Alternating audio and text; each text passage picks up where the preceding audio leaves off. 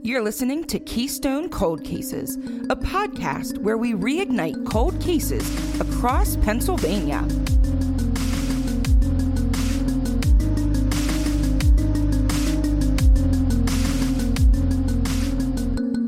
Hey, it's Chelsea. Hey, it's Grace. And hey, it's Sarah. And on today's episode, we are going to take a look at the case of Dale Kerstetter.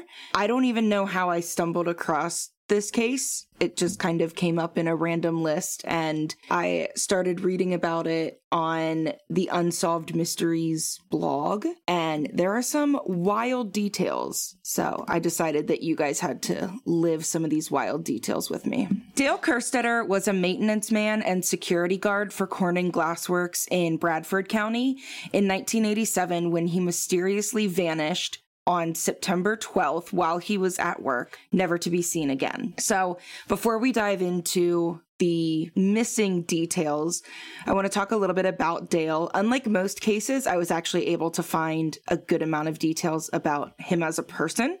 So oh, I thought good. that was awesome. A lot of people that knew him called him kind and generous. Like I said before, he was born in 1937 and he always lived in PA. He was born in PA, raised here. Um, the only time that he was not in PA was when he was serving for a short stint in the Air Force. But obviously, you can't really control where you are with that. But he was kind of the typical, like, Pennsylvania mountain guy that I kind of think of. He was woodsy. He enjoyed trapping and hunting. He was also into skiing and skydiving, which just kind of sounds like my kind of person to hang out with, like kind of all over the place, and I love it. He was described as being very devoted to his children, and he was a great friend who was known to be very honest. He sounds pretty cool. Yeah. I mean, to to be known for being honest, I think is telling um and I, it kind of comes into play when we talk about some theories of what happened in this disappearance so he did have six children um it was six or seven most sources i found said six children, but I did find one source that listed six daughters and one son. Um, so six or seven children, and he and his wife had divorced prior to her, prior to his disappearance.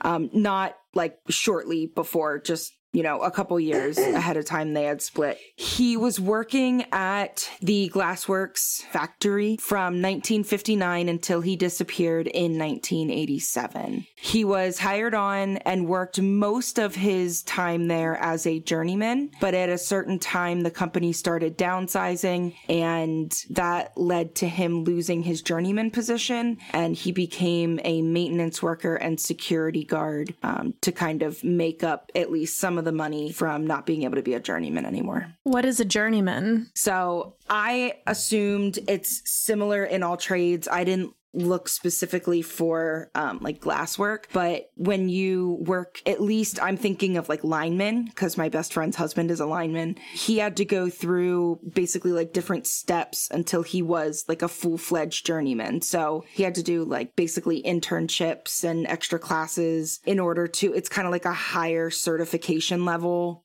Okay. sort of thing. Like you can go and do things on your own. You don't need basically like a supervisor to watch your every move. Like you've kind Um, of mastered it. yeah. I just think it's crazy after being there for so long and then them kind of almost like demoting you. I mean, I guess it's better than being laid off, but that kind of sucks. Yeah, what happened there? I don't know the details, but I think according to some of the quotes that came from family members, they made it seem like people that were being cut were being offered at least some sort of severance. And he probably, because he was so close to retirement, was offered a severance and didn't like the severance. And he probably could get more by just switching his job title. So it was probably one of those like, hey, we got to let some people go. You're going to be retiring in a few years anyway. So we're going to let you go at this pension. And I think he said no and went to the other job. But I couldn't find confirmation on that. But from bits and pieces I got from different interviews with some of the kids, that's kind of what it seemed like.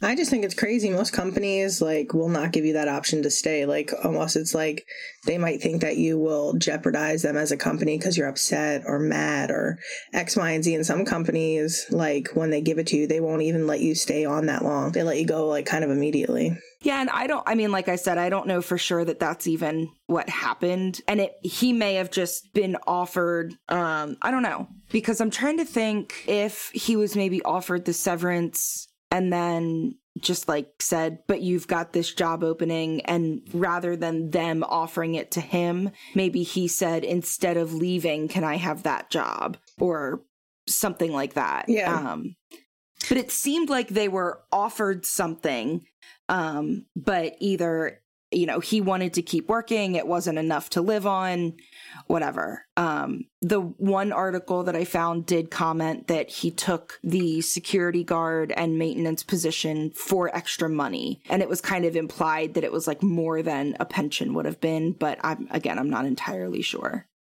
I feel like back then too, you were rewarded more for your loyalty to companies. Like it, that's just not the case Yeah. anymore. But That's true.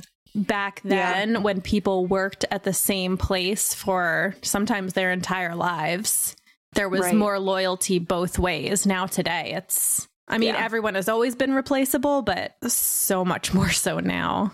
Yes. Yeah, I would agree with that. But I did also kind of look a little bit into what this plant made, uh, Corning Glassworks, and they made long glass rods for electrical resistors. Um, and that seems like something that Chelsea probably understands that is over my head. But as an engineer, I feel like that's probably closer to your wheelhouse. I work with resistors every day, especially for like telephone poles and stuff like that. That's what the electrical wires hook up to on top of Okay. the poles.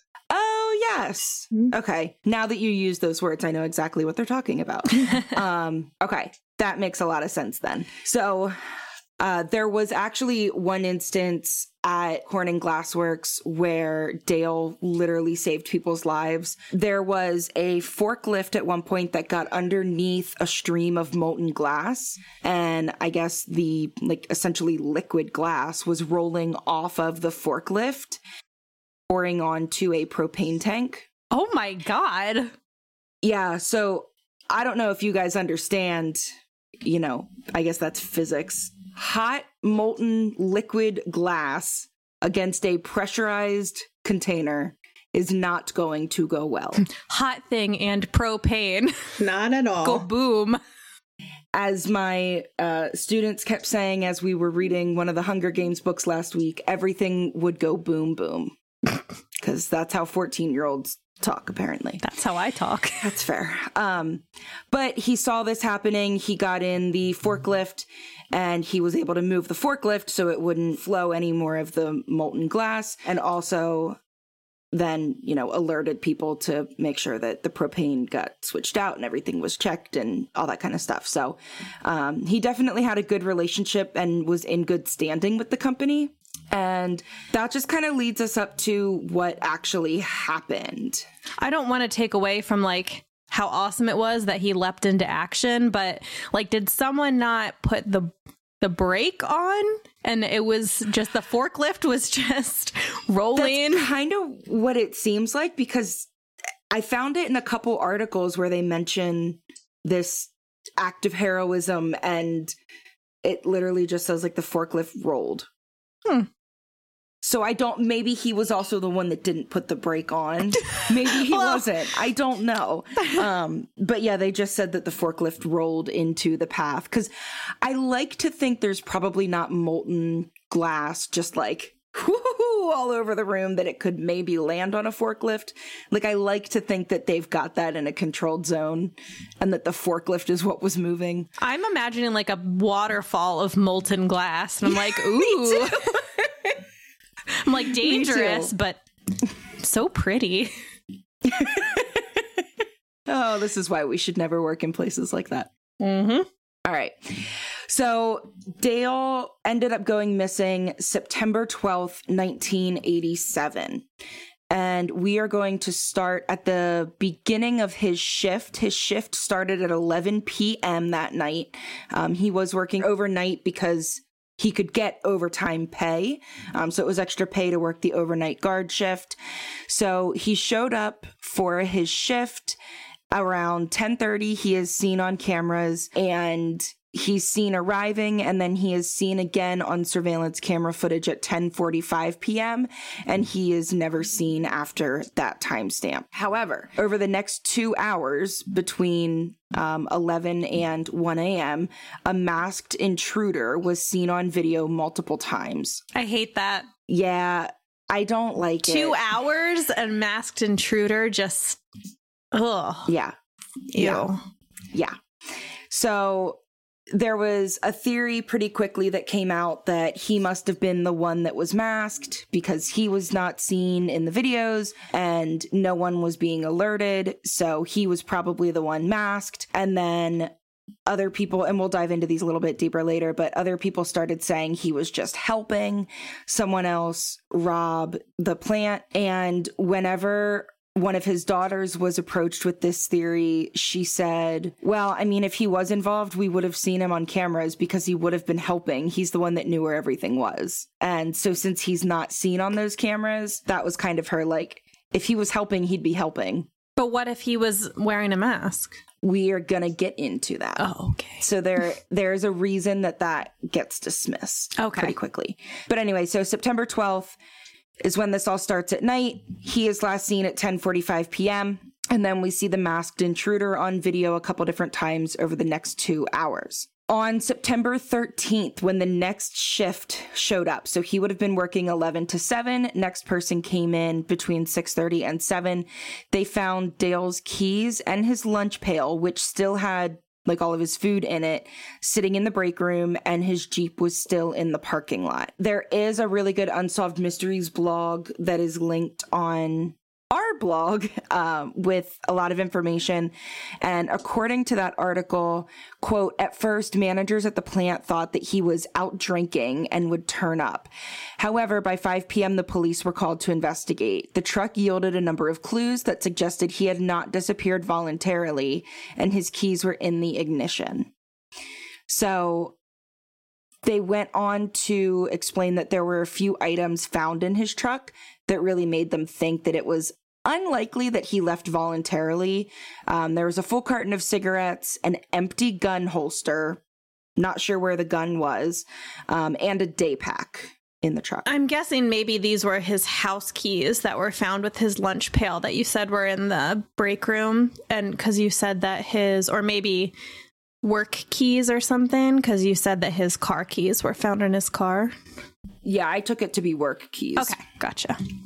that were found. Um, but now that you bring that up, it didn't specify, and I didn't even think about it. People can have multiple keys. I'm just confused because, like, nowadays, like, if I left my car at work, I don't think anyone would ever really call about it. And it seems like it wasn't even 24 hours with his truck kind of really, I guess, being there when it's not supposed to. I don't think any place I worked would ever call the police unless it was like maybe something inside that would alert them or like a door open or something i don't know i just don't think if they saw a car like i could have went home with my friend heather who i work with or x y and z you know i don't know Well, he was the only person working as the night guard. And when the next guy came in and the dude wasn't there, but his car was, I think that's what really alerted them because he was the only person there. Like the plant doesn't run at night, but they just had security at night. So there was no one else that could have taken him home. Well, like me and Grace, we well, I not I can't remember. So forgive me, Grace, but I used to work overnight at the place where we worked together, and I don't think they would ever call if they saw my car there. I don't know. I think retail's a little bit different too because you've got like public parking. Because I think like when I worked at I worked at a handful of different stores and the bank and stuff like that, and I don't think my car overnight would alert any of them. Um, but I also think like they would have texted me, and that wasn't an option in 1987. Yeah. So, I mean, only guy that's at the plant, he's working security, he's someone that they all know, he's been there forever. They go to walk in and like all of his stuff is there, but he's not. I think it really depends on the place Yeah. Because like where we worked that's like a huge parking lot too and like lots of people around. But at some of the places i've worked especially if i'm close to my coworkers like I think in certain situations if I showed up and someone wasn't there uh, that I'd known forever and had worked there forever, I might be a little I don't know, more concerned than if it was like a big factory situation or big like retail store situation. I guess it just depends. And if if he'd worked there for like what, 20 years or however long, Yeah. they're probably like, "Huh, that's not yeah, like he was there him." for a long time. but I guess it just depends. throughout the night as he is working, he's also supposed to check in with their main factory. There were multiple Corning Glassworks plants, and he was supposed to do hourly check ins with the main factory. And he did a check in at 11, and then there were no other check ins made. So a lot of people especially on the internet, were jumping right to like, how come no one in the main factory alerted anyone? Uh, it was a newer employee that was working at the main factory, and something about either it was a little unclear either he wasn't aware that they were supposed to check in every hour or he just thought because there were so many kind of satellite buildings that he thought they checked in and didn't realize until later on in the next day that he hadn't checked in. It just always works like that, like odd coincidences that add up to certain things like this. it's so weird it's so weird the odds it's- were not in his favor. speaking of hunger games Yeah, maybe like the new guy thought he was doing something wrong, so he didn't want to like say anything, or just the way the Oh, communication yeah. was like, oh, maybe the guy is like trying to check in or something like that, and it's something I'm doing. I don't know. Maybe I'm projecting because that's how I would feel. I'd be like, oh, it's something I did. Oh, 100%. I'm I'm right there with you. But once detectives heard that he had not checked in at all, after that time, they realized that things were a little suspicious. So, as of September 14th, so we're about a day and a half out, police brought canine units to the grounds to track his scent. And there was a dog that was able to track his scent to a specific building on the grounds. And in this building, there was a glass kiln called the Tank and inside of the tank was a bunch of platinum pipe. So platinum is very valuable. Platinum is worth more than gold is. And um, it seemed a little bit weird to investigators and really to everybody at the plant that he would have been around there that night. Um, his scent was only found right at the tank. It was like he walked in that building right to it like no other rooms, no other staircases, nothing else in the building had his scent except that one room. Um, and they tried to track him farther, and that was the only hit they could get from the dogs. So it's also important to note at this point that whenever the intruder was seen in the videos, and whenever it was later realized that, spoiler alert, that kiln that had platinum pipe in it, there was platinum pipe missing. Roughly a quarter million dollars worth. Wow. So, some people started trying to put some puzzle pieces together. On the 15th and 16th of September, where a couple days later, uh, video cameras were reviewed, and we learned the following details based on timestamps. So at 10:30, we see Dale arrive for his shift. At 10:40, a masked intruder enters the guards area in the back of the plant. At 10:45, Dale is seen meeting the intruder in a corridor in the back of the plant and the two are seen speaking. And then a couple minutes later, about 1047, the intruder is seen alone again, and Dale is never seen on camera again. The investigator does note that the intruder is seen going up to the glass kiln around midnight. The intruder is seen taking the platinum pipe from the kiln. And like I said before, plant officials investigated this and discovered that $250,000 worth of platinum pipe was missing and had been cut out with a hacksaw. But like, isn't this something that you'd probably like be able to track of like selling wise, like of random person selling? I'm sure maybe I don't know. I always think that with theft, but I feel like there's always like Ways, black market. yeah. dark web, all that kind of stuff. Was platinum pipe more common back then? Was it for something just like that, very specific? Do you know, Chelsea? Like, do they still use platinum pipe? Uh, I, my company does not use that, or the people that we contract with. I'm not sure. I'd have to look it up. Yeah, I'd never really heard. Like, I hear about people stealing copper pipes all the time, but Oh, I've yeah. never. Like, platinum just seems you must need that for something pretty specific. Yeah. And I mean, as we get into the theories, there's a lot of ideas that point toward either Dale or another employee being a part of it. Um, so it quite possibly could just be that whoever was involved knew that platinum was worth money and that it was there. Uh, so I just looked it up and it makes sense um, that basically the platinum um, pipes uh, they need to be used and it's kind of like an essential tool with uh, glass industry because of uh, uh, I guess their thermodynamics of it and how it Um, helps with the glass. So I think, I mean, I didn't really look up on, on it, but the platinum and its alloys have, I guess, been long accepted as like the essential materials for fabrication and the equipment. Um, and I mean, I'm not looking too deep into it. That's like the first things that pop up, but I'm assuming they still use it. hmm, interesting. That would make sense. So we're gonna plan a heist, is what I'm getting at. yes, let's admit that on a podcast. It's a They'll never really good idea. Never. Um, so anyway, yeah, there was a quarter million dollars worth of platinum pipe missing that had been cut out with a hacksaw. Um, this then led the investigator to believing that the intruder had to have known the plant very well, um, because again, you can see there's three video clips, and I'll talk a little bit more about them. Um, and between the three of them and the timestamps, you can tell that like this intruder knew exactly where they were going. So um, there's a thought that either Dale was involved or somebody else who knew the plant well was involved.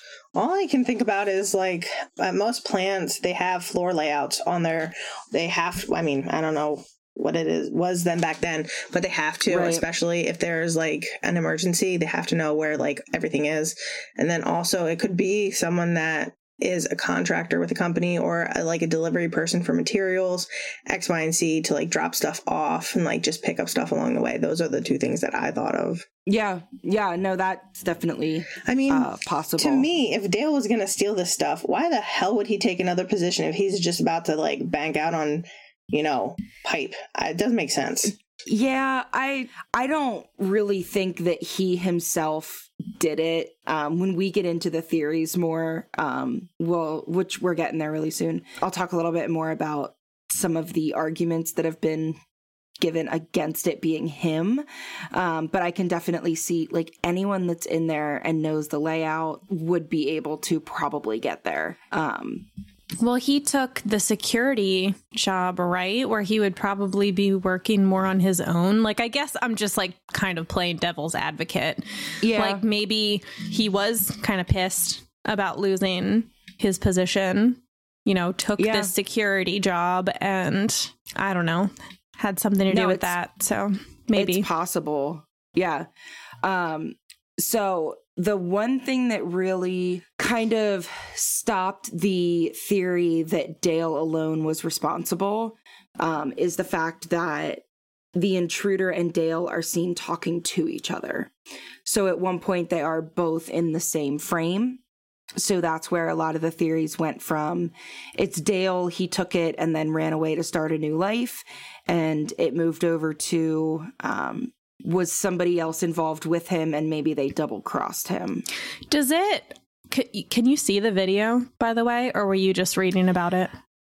I was just reading about it. Um, I found one site that has the files, but apparently they are not files supported by Apple. So I could not open them on my computer. Okay, because I was just wondering if when he was talking to the intruder, if he seemed surprised or shocked or So, I mean, like I said, it does exist out there. Um, the link is part of our blog post if anyone wants to go try to get it to work. Um, but based on the comments I was reading, it's like basically impossible to actually see what's happening. It's really grainy. okay, Um, it's 1987. yeah, a lot of the comments on this thread even said, like, I can't even agree with what investigators claim they saw because I can't even make out the shapes that they're claiming they see. Okay. So it's it's kind of you have to take the footage with a grain of salt and apparently a grain of pixels because that's all it looks like. I can't believe someone hasn't tried to restore it better. They have. Oh, Um, fail. Okay. Yeah, people have tried and they've gotten a little bit more clarity out of it. But again, it's digitized from film because it wouldn't have been digital in the 80s. Or yeah, it would have been. What am I thinking of? I don't know. Um, but it it would have been like recorded on or saved on like a tape versus it automatically saving as a digital file is more so what I'm thinking. So even getting it to digital, that's going to change the resolution of it. And then having to then play with it further, you're going to gain some things but lose others. So um, they have tried, but no one has gotten it to a point that it's like super easy to tell what's going on. The first theory, like I mentioned before, I'm just going to kind of roll through. Um, and it's this idea that he wanted a new life and a new start, and that he did this and ran away and left everyone behind. And I think that kind of came from he had gone through a divorce, he was close to retirement, his kids were adults. What does he need to stay around here for? He can just go start a new life. And that was kind of the outlook a lot of people had. Now, when approached with this idea, his family, um, specifically two of his daughters and his ex-wife had a couple different rebuttals. So they said it wouldn't make sense for him to pack a lunch and leave it. It wouldn't make sense for him to leave cigarettes in the truck. He was a hunter and he left all of his hunting rifles behind. So why would he not take any of them? He was six months away from retirement. So why would he leave when he's so close? Um, why would he upend everything? And um, the daughters said that they believe their dad heard the intruder and went to investigate. And then, whenever he was caught by the intruder, he was murdered because he was a witness. Now, there is one of those, you know, three clips that I said they had of the intruder. One of those clips from about 12:50 a.m. September 13th shows the intruder pulling something very heavy. Uh, some people think that it is Dale's body in a bag that he is dragging. Some people think that the platinum was just that heavy that he was dragging it. But investigators basically said either could be true. Um, the platinum should not have been that heavy, but if they don't know who this person is, then, you know, weight is kind of relative. So he might struggle with something that's lighter that other people wouldn't struggle with. And I keep saying he for the intruder. They assume it's a man. I apologize for that. I'm just confused about like the walking away and starting a new life because at this point you had said his daughters are older. He's already divorced. What the hell is he walking away from? He could easily like start a new life and have them involved. It's not like he's married, has young children, they're dependent on him. He's about to retire. Yeah. I mean, that doesn't make sense. Yeah, it doesn't add up for me either. It really doesn't to me. Um, and it gets dismissed by most people pretty quickly. Um, theory number two is the one that a lot of people are sticking with. Um, and this is the theory that he was in on it. So, like I said before, Corning Glassworks was beginning to cut down on staff. And as a result, Dale was able to maintain a position with the company, but he did take, you know, a weekly pay cut, um, going from a journeyman to working maintenance and security. Investigators found absolutely no sign of forced entry into the plant. Um, and there was no evidence that like the last security guard was injured as he was leaving or anything like that, that someone was trying to kind of sneak in that way. His gun was missing. Like I said, they found the holster in his truck, but not the gun itself. But there was no evidence that any guns had been fired. So I don't even know why it's mentioned in the investigation report, but I threw it in there. And some people said that he would have done it because he had a lot of debt. And one of the articles I found gave a, an estimated range of about 30,000 to $40,000 in debt, which if you take that up to 2022 money is just shy of a hundred grand. That's a lot of money. It is, but I can't imagine. I mean, if you consider like my house, I have well over a hundred thousand dollars in debt. Granted, most of that is a mortgage, but I mean, I it's not something that makes me think I'm going to go steal a quarter million dollars worth of platinum and run away and start a new life or anything. Did they mention like what had caused that? If it was a mortgage or um, they didn't say. It was just they just said he had debt. Um, gotcha. I I typically assume that debt is not mortgage, but yeah, because technically mortgage debt is 2022 brain. Well, mortgage debt is good debt whereas credit card debt is kind of like bad debt. I don't I don't see why they would mention the mortgage debt. I don't know. I I think yeah, it'd be something yeah, else. I yeah. And it's it's speculation that comes from different people, so it's not like an actual bank statement or anything that says he did in fact owe us XYZ amount of money.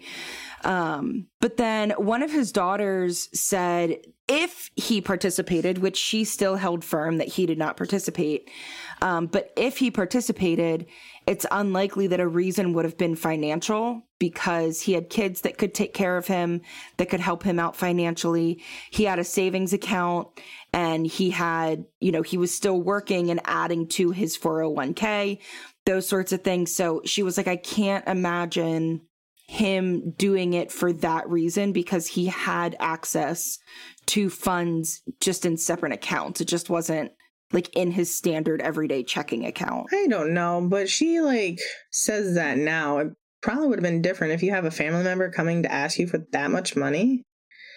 That's a lot of money. Yeah, I don't know. Um I mean, like I said, she i mean they're all fully grown adults so i want to take her at her word and say that i believe that she would have helped um, but again i don't think that he created the plot to do it anyway so i don't think it's even like a necessary um, piece of information to factor into my own theory but it i mean it can be for this theory um, I did also see another article that said his debt may have been as low as like seven to ten thousand dollars. So, for all I know, it's just a bunch of hearsay. Um, it was never listed on any official documents. Like I said, there were no bank statements. His family didn't state a specific amount or anything like that. The only statement from the family was that if there was debt, it was something that could be handled. Um, so there were a couple other ideas.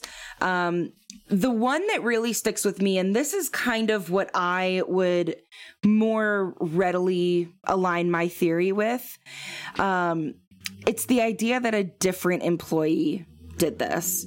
Um, there was a friend of Dale's who came into money abruptly and seemingly randomly after Dale's disappearance. So it definitely seems like oh, this guy went missing, and so did $250,000 worth of platinum from the job where he was working when he went missing, and you just ended up with a lot of money. Suspicious. Um, FBI and local police did investigate and they declared that they no longer thought this friend to be a suspect. So I guess whatever reason there was for him to have that money was either legitimate or differently wrong, just not tied to this particular event. Um, this same friend who was interviewed then later said that he had overheard Dale and a different coworker talking about how easy it would be to steal platinum. The friend thinks that the other coworker got Dale to agree to it and then double crossed him, killed him, and kept all the value for himself. There is absolutely zero evidence to support this theory, but in my mind, this theory makes so much sense to me. Um, a masked man is coming in, you're the only security guard, and you're not. I mean, he doesn't show any any major signs of like fear, like he's not running, you don't see him like yelling. You know, you can kind of see people yell. Like you can't see any of that from him. Um, he's just standing there, like talking. And I mean, again, I've never been in this situation, so it's quite possible that, you know, fight or flight kicked in and he just went to freeze. And Sure. you know that might be why he was just standing so calm um but it does seem a little suspicious that there was no um like no reaction to this other person being there and then he's not seen again so i can totally buy the theory that he was letting a friend in and then just got double crossed and got killed in the process and i hate that idea but it kind of makes a lot of sense. I could see that. Um, a couple other ideas here are that a different coworker, so like apparently all the people that work here are just suspects because they've been on the list about six times. Um, a different coworker had been fired about a month prior for stealing items from Corning, but it's not known if that person was ever interviewed. They were never named as a person of interest um, or as a suspect, but they may have been interviewed. There's just no record of it. Um, there's a theory that he was placed in a gas well. That's all it said. No more details. Couldn't find it anywhere else. But maybe he was placed in a gas well. Um, some think that he was killed in a mob related incident, which it doesn't really have any other signs that line up with that. Um, we know it's possible in PA, but it just, these this particular disappearance doesn't seem to align with that, but maybe I'm crazy. Where's um Bradford County? So Bradford County is northeast PA. Is it, it butts up against New York. is it near Monroe County? I mean, close-ish, but I don't think they touch. Oh, okay. Because Monroe touches Jersey, right? Yeah. I was just wondering because that was from my last um story. Susan Saratellian so- may have been Oh, mob yes. related potentially. Yes. So yeah, Bradford County is northeastern PA. So the top northeast corner of PA is Susquehanna Mhm. County, and then uh, Bradford County is on the west side of Susquehanna, Okay. Gotcha. But it it touches New York. So I was wrong previously. Um, but that's a thought is that it was mob related, um, and the final theory that I found was that he was placed in the plant's furnace, and then the furnace was turned on so that it would essentially cremate him. But then that came back to be impossible because the furnace had not been fired at all that night. Which just makes me think about um, there was definitely a TV show, and I can't remember what it was, but um, oh no, it wasn't a TV show. It was Willy Wonka and the Chocolate Factory. When they talk about um, Veruca Salt when she goes down, and they say, "Oh, they didn't light the.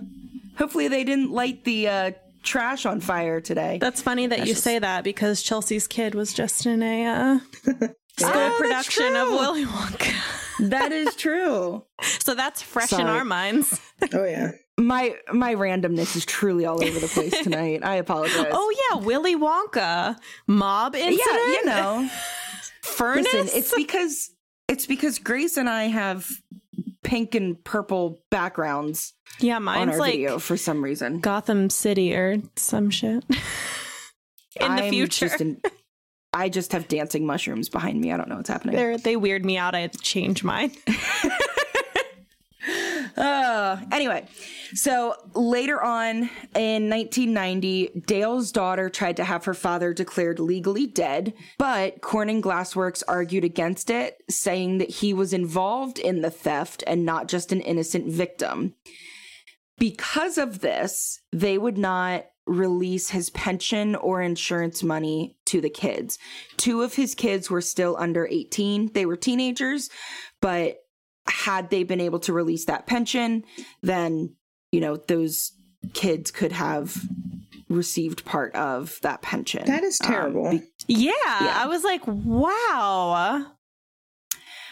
but in Pennsylvania, it's not customary to list a missing person as deceased for seven years.